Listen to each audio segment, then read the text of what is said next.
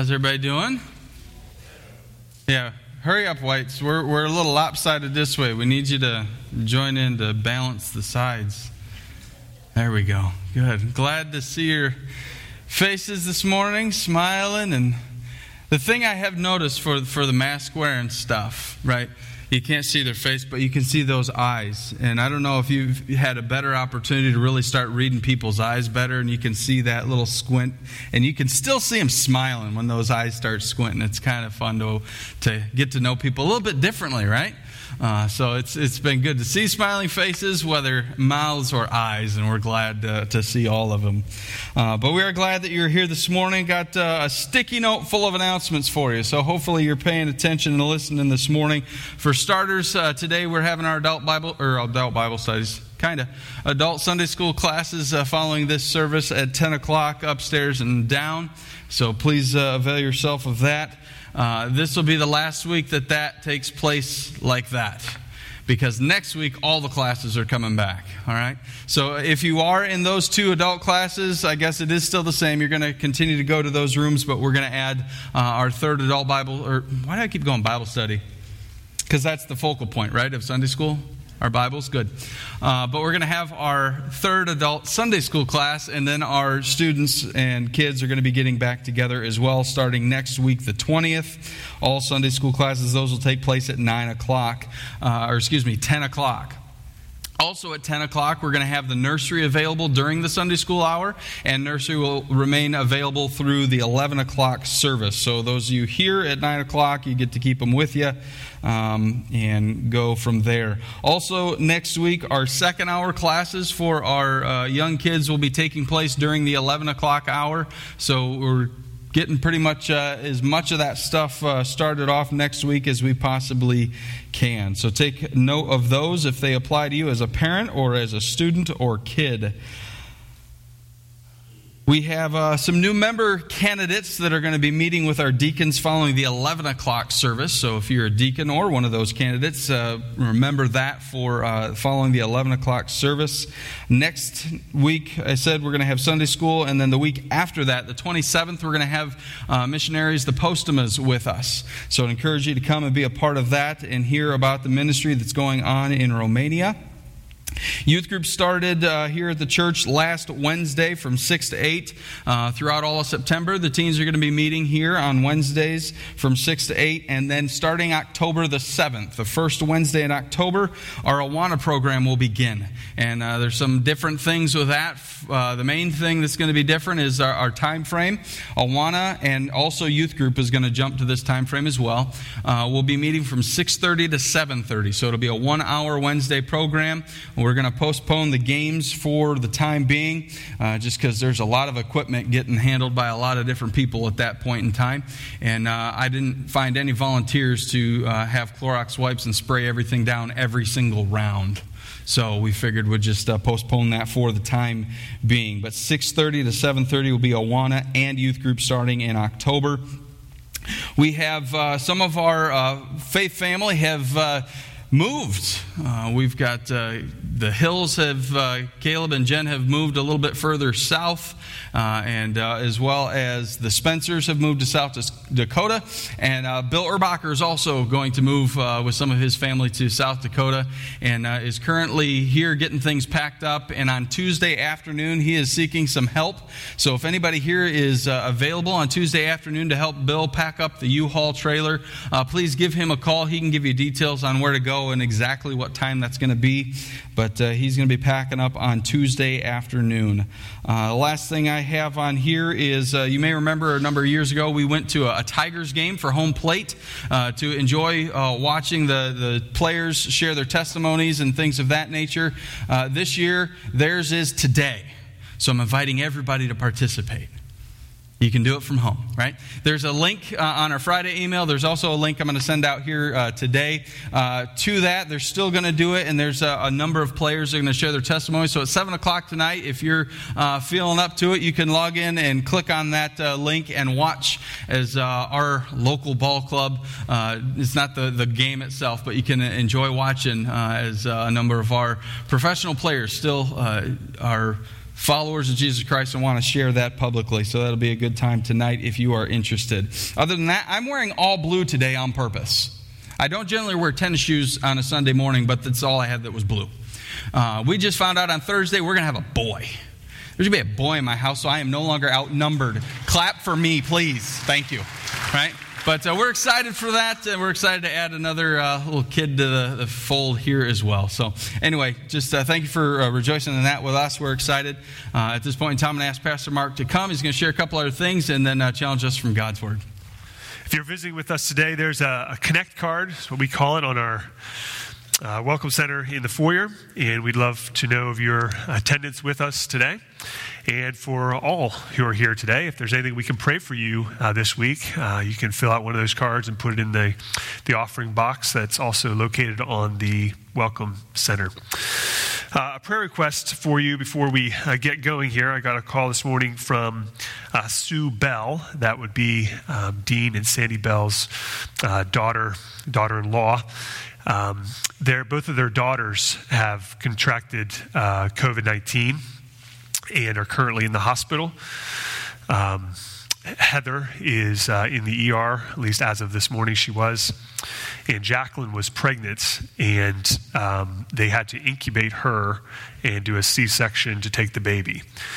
So at this point, uh, everyone's okay, but uh, obviously some concerns there. And so be praying for uh, Jacqueline and Heather, the rest of the family. Uh, Sue can't go to the hospital because she was exposed to them as well, so uh, she can't uh, be there. So be praying for them. Uh, this is not their first family member who has had COVID. Um, so difficult times for them. We'll be praying for healing and help for them during this time. Um, before we pray for them, um, I would invite you to stand with me and uh, we're going to read God's word, and then we'll open our time in prayer. Our scripture reading this morning comes from James chapter 1. James chapter 1, beginning in verse 1, reads as follows James, a servant of God and of the Lord Jesus Christ, to the 12 tribes in the dispersion, greetings. Count it all joy, my brothers, when you meet trials of various kinds for you know that the testing of your faith produces steadfastness. And let steadfastness have its full effect, that you may be perfect and complete, lacking in nothing. If any of you lacks wisdom, let him ask of God, who gives generously to all without reproach, and it will be given him. But let him ask in faith with no doubting, for the one who doubts is like the wave of the sea that is driven and tossed by the wind. For that person must not suppose that he will receive anything from the Lord. He is a double minded man, unstable in all his ways. Would you pray with me? Uh, God, we come this morning uh, to you as we begin our time together uh, in worship, worship through uh, prayer, through your word, and through song. God, we ask that you would be glorified in our time together. We ask that you would teach us from your word, that your spirit would open our eyes to see what we need to see today. And we'll give you the praise for that. God, we pray for the Bell family today. We ask for grace for Heather and for Jacqueline and this new baby. God, we pray that you would uh, protect both of them. We are thankful that they're getting care that they need at this time. And we pray that it would be uh, effective in its uh, in, in, in, the care and that they would uh, receive a healing uh, quickly. Uh, and relief, God, we pray for that. Uh, we ask for your, your help for them uh, to trust you during this time. Pray for Sue, is dealing probably with a lot of anxiety of not being able to be with them and her daughters and granddaughter. God, we ask for, for grace for her as well. And we pray for continued protection uh, for our church and for our people. And uh, we entrust ourselves to you in all things. We ask your blessing now again in the name of Jesus. Amen. You may be seated. And if you have a Bible, we do invite you to turn to James chapter 1. James chapter 1. Uh, 2020 has been and continues to be quite a year. That might be the understatement of the day, right? Uh, a crazy, crazy year. Uh, I think that it's safe to say uh, that we all, everyone here uh, this morning, can relate uh, with having experienced uh, some sort of, of, of, trial or, or hardship this year, right? Um, whether it has, has been from the COVID 19 crisis uh, or or other issues, right? And uh, there are other issues other than, in, than the coronavirus. We know that. And some of us have experienced uh, difficult things unrelated uh, to that crisis. Uh, whether those experiences uh, of trials and tribulations came from outside of us or temptations and attack from inside. So, trials outside, spiritual warfare inside. Uh, what we do know is through faith, there is victory. That we are not hopeless. We are not uh, without help. We're not without hope. Uh, there is victory that can be had over tribulation and over temptation. Uh, now, we, we may wonder uh, to ourselves, maybe you've experienced this. Uh, maybe you do it to yourself, or maybe you do it out loud too. Uh, in the midst of experiences like this, you might be tempted to say, or to say, God, why, why is this? Insert trouble, right? Why is this happening? Right? ever ask that question? Right? have an experience, have a difficulty, have a trial, have a tribulation, have a temptation, and say, God, God why is this happening to me? Now, sometimes uh, that question can be more of an accusation, can it? God, why would you do this to me? We shake our fists. Or it could be a genuine plea a broken heart that says to God, God, I don't understand. Help me understand. Why, why would you allow this to happen? That's an honest question. And God is God's good with our questions. He's okay with us asking those questions. Maybe you have been there. Maybe you are there. Maybe you're there this morning. You can be assured that at some points in your life you will be there if you haven't been yet. And even if you have, the reality is you probably will go there again at some point. Uh, this morning, we want to look at James chapter 1. And we can see here in these verses what Warren Wiersbe calls four essentials for victory in our trials. Four essentials for victory in our trials. And we're going to see this um, by pointing out four particular words. And the four words are, are words that are called an imperative or a command. There's four words, and we'll, we'll see each one as we go through it. Let, us look at verse 2 to begin. In verse 2 says, Count it all joy, my brothers, when you meet trials of various kinds. So the first imperative is the word count, uh, or to consider. Uh, the, the first verse of the book of James here tells us uh, who the writer is, right? James, the servant of God and of the Lord Jesus. Uh, we find out that, that James, or we know that James is the half brother of Jesus. There's a number of Jameses in the Bible. Uh, this one is the half brother of Jesus, sometimes called James the Just. Uh, we heard of him even through our study in uh, Galatians a couple year, two years ago. Uh, we saw him in the book of Acts as well. Uh, he became a leader and a pillar of the early church. we find out the Gospels that he, uh, along with his family, once rejected Jesus as the Messiah. He didn't always uh, agree that Jesus was who he says he was, but eventually he comes to faith in Jesus. Um, Jesus, he sees the risen Christ in uh, after after Jesus uh, arose from the dead. We see that in 1 Corinthians chapter 15. Uh, James wrote this book not that long after Jesus was crucified, some 20, 20 years or something like that, uh, which makes it one of the, the more early books, the earlier books of, of the Bible that were written. And so this is uh, pretty, pretty close to the time uh, people who knew Jesus would have uh, been still alive when this book was written. And he wrote it to, verse 1 tells us, the 12 tribes in the dispersion. Uh, the 12 tribes is another way of saying uh, the Jews. Really, it, it's, a, it's a title. Um, it's a title for, uh, for the Jews. Um, and he says these, these Jews or these 12 tribes are in the dispersion. Uh, that's a way of saying those who are living outside of Palestine, uh, those people who had been scattered, dispersed. Um, we find out that this dispersion is probably what Acts chapter 12 talks about with King Agrippa in the persecution that existed in the early church that spread out Christians, that they, they, they dispersed, they scattered abroad. So here in verse 2, James calls these people, those in the dispersion, those scattered from persecution, these, these people, he calls them brothers. Count it all joy, my brothers, my brethren, my fellow Christians, my, my uh, brothers and sisters in Christ. And he tells them uh, to have a joyful attitude uh, in, their, in their trials. Count it all joy when you meet trials of various kinds. One paraphrase says, Consider it a sheer gift. Or another translation, uh, paraphrase of that translation, consider trials an opportunity for joy. Uh, this is not to say, by the way, that we go out and seek out trials. We're not seeking uh, to experience hardship. But when they do come, and they do come, uh, we ought to recognize that that's an ex- expectation of the Christian life. That the Christian life does involve trials. 1 Peter 4, Peter writes to Christians, persecuted Christians, Beloved, do not be surprised at the fiery trial when it comes upon you to test you as though something strange were happening to you.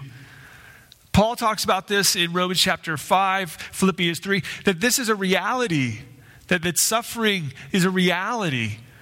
As you hear James talk about uh, joy and trials, or joy in trials, using those two things in the same sentence, that may seem strange. That, that, that seemed a little counterintuitive to, to our sensibilities, doesn't it? That, that you would somehow think of trials and think of joy. But James was not alone in this thinking. Listen to a few of these verses. Matthew chapter 5. This is Jesus in the Beatitudes. Blessed are you when others revile and persecute you and utter all kinds of evil against you falsely on my account. Verse 12 Rejoice and be glad, for your reward is great in heaven. For so they persecuted the prophets who were before you.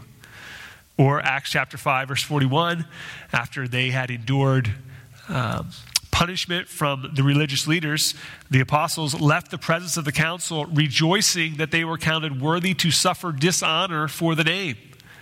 Paul in 2 Corinthians chapter 7 verse 4 I'm acting with great boldness towards you. I have great pride in you. I am filled with comfort and in all our afflictions, affliction, I am overflowing with joy.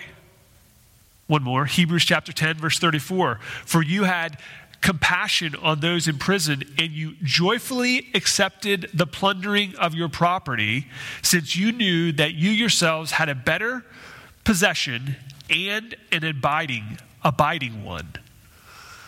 Here we see what we're seeing here is the response of a joyful attitude is essential for the victory in our trials. But how do we get there? Right? How do we get there? It's one thing to say that, but how do we actually get there? How do we actually experience joy in the trial? How could that be our response? How could that be our attitude? Well, when James says it this way, he says, Count it all joy. He's saying consider or to evaluate. Uh, Warren Wiersbe uh, says this value determines evaluation. So, in order to evaluate something, you need to know what your values are. Your values will determine your evaluation. So stick with me here. Think about this.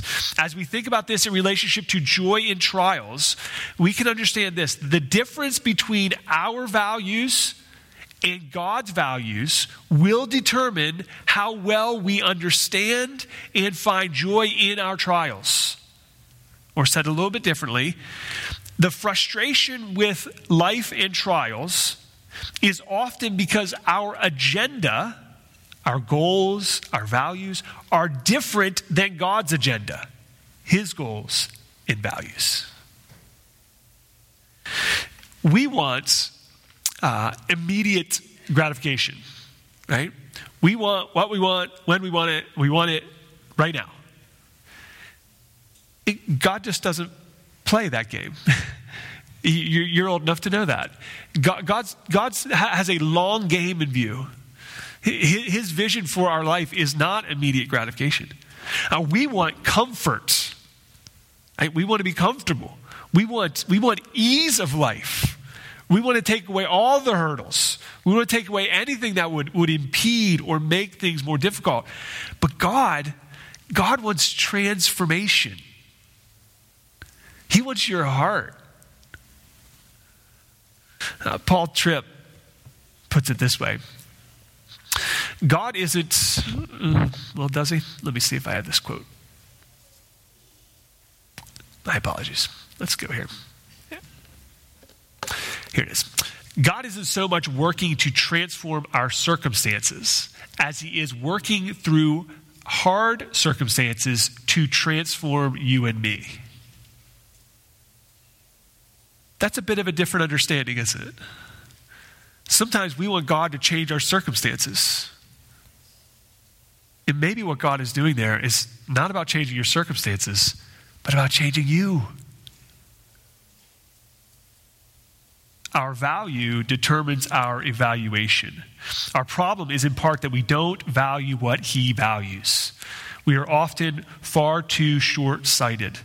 Paul says this For I consider that the sufferings of this present time are not worthy to be compared with the glory that is to be revealed to us.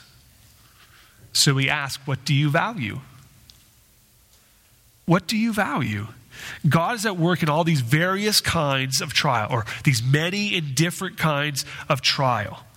And there's joy to be found in God's work in your life. Uh, James continues here to unfold why we can count it all joy in verse 3 when he says, For you know that the testing of your faith produces steadfastness. So our second word here is the word know. The second imperative. First imperative is to count or to consider. The second one is to know. For you know that the testing of your faith produces steadfastness. So we count it all joy. Why? Because what we know. What do we know? That the testing er, of our faith produces steadfastness. So trials in verse 2 and testing of your faith in verse 3 are the same thing right? So when we talk about trials, what we need to understand is what we're really saying is that God is trying or testing your faith. Some of your Bibles say the trying of your faith.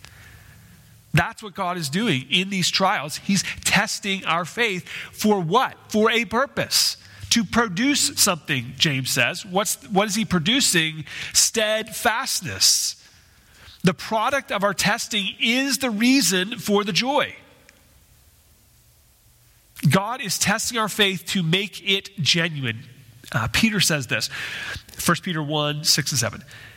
In this you rejoice, though now for a little while, if necessary, you have been grieved by various trials. Verse 7 so that the tested genuineness of your faith more precious than gold that perishes, though it is tested by fire, may be found to result in the praise and glory and honor at the revelation of Jesus Christ.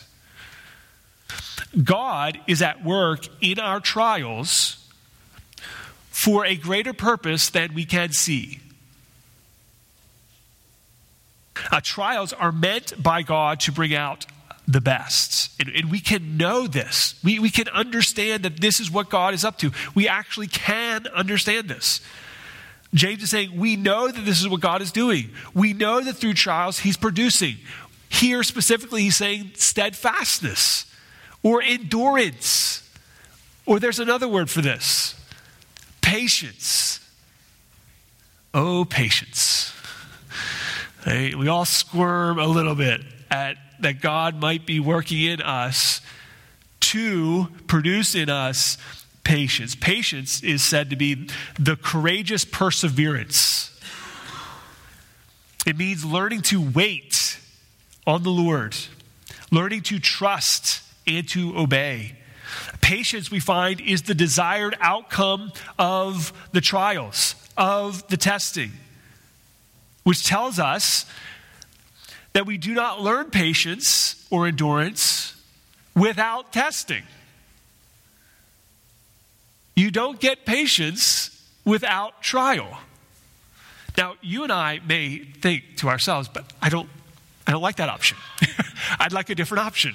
I'd like to learn patience without trial. there was a, a, day when our first daughter was, was quite small, and uh, we were reasoning with her um, through some instruction and discipline, and we gave her two options, and she didn't like either one of the options. And we say, Well, these are your options. She goes, I don't like my options. Look, I'm sorry, those are the options, right? So here we come to this, and we, we find that the way to have patience is through suffering, it's through trial, it's through the testing of your faith. And we say, Well, I don't, I don't like that. But consider, consider something else. Consider physical exercise. How do you, how do you get strong?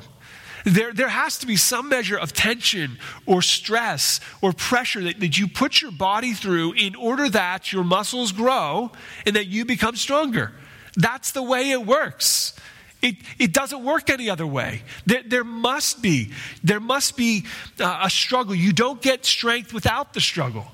Similarly, you don't get patience without the trials. James continues to uh, continues on in verse four, and we see that spiritual growth re- requires something from us. At in verse four, and let steadfastness have its full effect, that you may be perfect and complete, lacking in nothing. Our third word there is the word let. We must submit to God. We must let steadfastness have its full effect. We must surrender our will. We must let the work of God do what the work of God is meant to do. Our resistance to God undermines the progress of the work of God in our life, which is to make us more mature. And he gives us two things here in this verse that you may be perfect and complete. Uh, perfect, uh, maybe a better word for us would be mature. Uh, perfect uh, for, for our, most of our thinking uh, has this idea of perfection or sinlessness. And certainly that is not what James is talking about.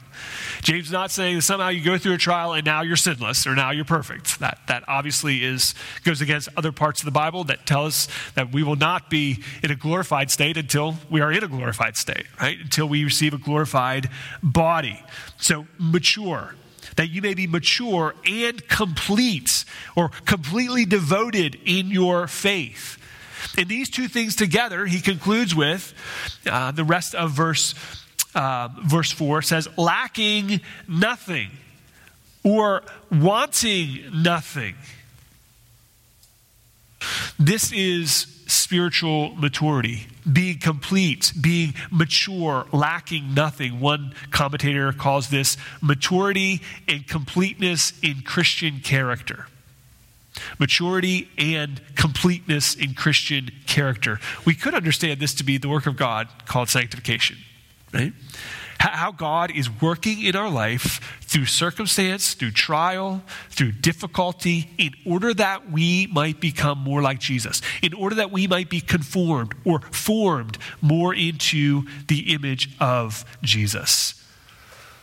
Let, let this, let steadfastness have its full effect. This is submission. This is active. It is not passive. Uh, by letting it have its full effect, we are willfully and joyfully surrendering, surrendering what we want, our little imperfect wills, to His plan for our life. Believing that He knows better than we do, believing that He's good, believing that what He is doing is for our good. But do we believe that? Do we actually believe that? To, to, let to let steadfastness have its full effect is to say, God, what you're doing is producing in me what I need most. And if I'm willing, if I believe that, then, then I'm actually going to submit myself to, to you. Which means I'm submitting myself to, to not only to God in, in a general sense, but I'm submitting myself to His Word. And so if you submit yourself to his word, then, then, that means what he says goes. That means what he commands, we do. What he forbids, we don't do. What he calls sin, we agree. What he says is true, we believe. That means we don't get to take a pass on parts of the Bible.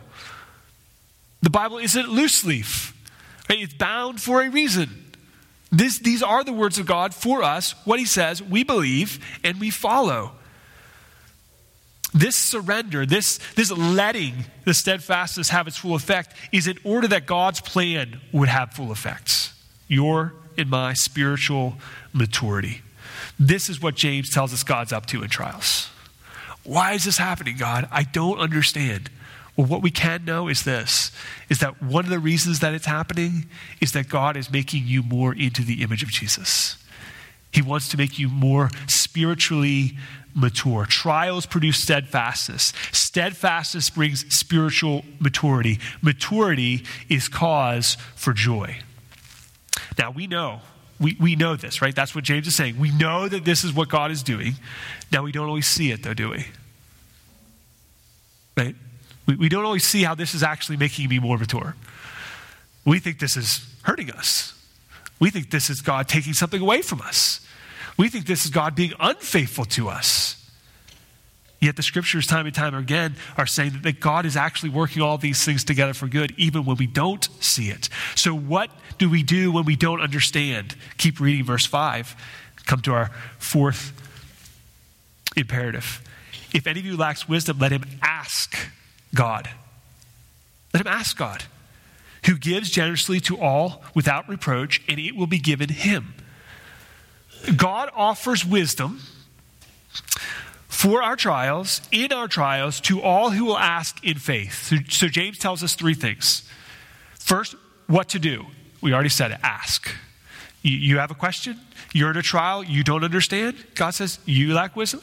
Ask me. Ask what? Ask for wisdom. That's the second thing he says. What do you ask for? Wisdom. What, what is wisdom? Wisdom is the right use of knowledge. So when we don't know what to do, when we don't know how, how to respond, we ask God for help. Help to uh, give us understanding of how our trials are good and, and how are they for His glory. And finally, He tells us how to ask in faith. Verse 6 But let him ask in faith with no doubting. For the one who doubts is like a, wave of the sea that is driven and tossed by the wind. That person must not suppose that he'll receive anything from the Lord. He is a double minded man, unstable in all his ways. And here we have this, this, this uh, word picture of, of, of, a wave uh, of the sea that's driven and tossed by the wind. In the Gospels, we read this story about Peter, who's out uh, in the boat. The disciples are in the boat, and Jesus comes walking on the water in the storm. Remember this story? And uh, Jesus says, You know, come out, and Peter starts to walk out to him. and He's actually walking on the water, uh, this miraculous moment. And then the scriptures say in Matthew uh, 14 that he, he saw the, the waves and the wind. He, he, he took his eyes off of Jesus and he saw the, the calamity that's happening around him and he began to sink. And God in grace reached out and grabbed him and they went back in the boat, right? But this, this is this image of, of this, this faithlessness, this inability to trust God in the moment, this double mindedness, this instability or being unstable in all our ways.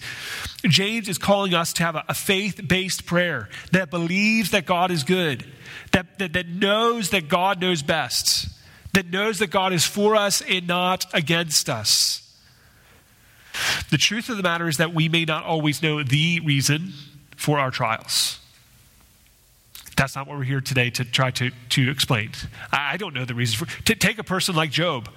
There's no indications from the scriptures that Job understood what was going on. We get to see behind the scenes of, the, of Job's life. We get to hear the conversation that, that God has with, with, with Satan. We get to read later in the book of James, uh, James chapter 5, if you want to flip a few pages over, James writes this uh, about Job, chapter 5, verse 11 Behold, we consider those blessed who remain steadfast. You have heard of the steadfastness of Job, and you have seen the purpose of the Lord, how the Lord is compassionate and merciful. So James was, was interpreting some of the, the, the product and some of the reasoning behind the life of Job. But though Job did not know the purposes, he knew something about God. He knew that God was in it. He knew that God actually was for him. It's one of my favorite verses in the book of Job is Job chapter 23 verse 10. And Job says this. After saying, um, I've looked all over and I'm not seeing God. I look to the right, to the left, but he's not there. It, d- it doesn't feel like he's there. I'm in this and I don't see him. Right? Maybe some of us have, have experienced that, right? But then Job reckons with himself by saying this, but, talking about God, he knows the way that I take. And when he has tried me, I shall come out as gold. Job had an understanding that though he did not see God, though he could not understand exactly what God was doing, he knew that God was for him, not against him. He knew that whatever this was, was ultimately going to bring him out better. And we would understand that today as more like Jesus. We can know that in our trials, that God is in it, that He is with us, that He is for us, and that He's ultimately conforming us to His the image of his son. Now, the idea that trials make us spiritually mature may not seem like much uh, consolation here and now. Right? When you're in the midst of, of a trial, um, what, what we want is relief. Right? That's what we all want. We want the trial to go away. Like that's the prayer. God, make this go away. Right? If, you're, if you're sick, make this go away. Uh, if, if you have a conflict, somehow resolve this, God. Right? If you need money, God somehow provide money. Right? We want the relief. And God does give relief. That's absolutely true. He does. Most, many of us have experienced answers to prayer where God has given relief. That's true. James here is saying that God's primary goal in trial is not relief, but it's spiritual maturity. Now, that might not seem like much consolation um, it gives no assurance here that, that there's going to be a change. So it might feel less than. But, but what if, what if our value, what we valued, was not so much earthly as it was eternal? What then? What then? W- would then spiritual maturity be a bit more of a, a consolation, if you will. It, it would uh, be a, a, bit of a, give us more hope. Uh, verse 12, you look down to verse 12, 12, chapter 1, verse 12. James says, Blessed is the man who remains steadfast under trial. For when he has stood the test, he will receive the crown of life which God has promised to those who love him. God says, those who actually remain steadfast, right? those who go through the trial, and what is produced in them is this patience, is this endurance that is having its full effect. There is reward to come. There's eternal reward to come. Verses 16 and 17 tells us this that, that, that even if, no matter what you think about what God is doing, verse 16, do not be deceived, my beloved brothers. Every good and perfect gift is from above, coming down from the Father of lights, with whom there is no variation or shadow due to change. That what God is doing is good.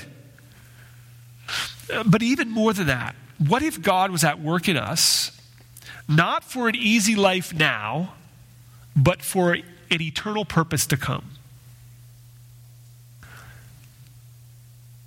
How would that change our outlook on our life, on our tribulations, on our trials? 1 Corinthians chapter 4, the Apostle Paul, listen to these words.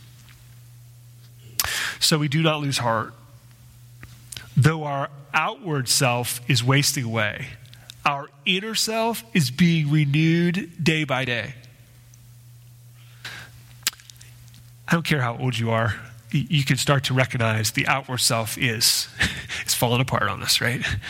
Paul is understanding that, and he's saying, while that's happening, what God is doing on the inside is renewing us. And then he says this for this light, momentary affliction. Now, we just got done the book of Acts. And we understood some of the affliction that Paul went under. By any normal estimation, light and momentary would not be the description I would give to that. Right? Humanly speaking, you would not give that, that, that designation to his experiences. But he's not, he's not relating it to our experiences. He's relating to something far greater. For he says, For this light momentary affliction is preparing for us an eternal weight of glory beyond all comparison. So Paul is looking past this. He's not seeing this as it. He's not seeing all the, the, the, suffering and the affliction as the only thing in life, just tolerating whatever God has put on my plate. He's seeing that, that this affliction does not compare to the weight of glory. Verse 18, as we look not to the things that are seen, but to the things that are unseen. For the things that are seen are transient, uh, they're, they're, they're, ephemeral, they're, they're temporary, they're, they're fleeting. But the things that are unseen are eternal, they're lasting, they're immortal, they're, they're infinite. Your life on earth is not infinite. Eternal life is infinite. Things that are, are eternal will last forever. So Paul says, What do you value? If you value this earth, then, then, then how you see your trials, there could never be joy in it. Because you expect, we expect that this life will be easy and, and happy and problem free. And Paul's saying all of that pales in comparison to the weight of glory that awaits us. I'll end with this classic quote from missionary Jim Elliot He is no fool who gives what he cannot keep to gain that which he cannot lose. In light of what is to come, eternal life with God, may God give us grace to faithfully endure our trials, that his purposes may be done in us for his glory. Would you pray with me? Father, we ask this morning that you would help us to value what you value, to see what you see to understand what you understand that there is more than this, and that this is preparing us for something greater. And because we know that, because we understand that, that you're at work behind all of this, we can have joy. We can have peace. we can be comforted by the reality that you're not against us, you're for us, and what you're doing is for our good and your glory. Would you help us to believe that? Help us to live that way even this week.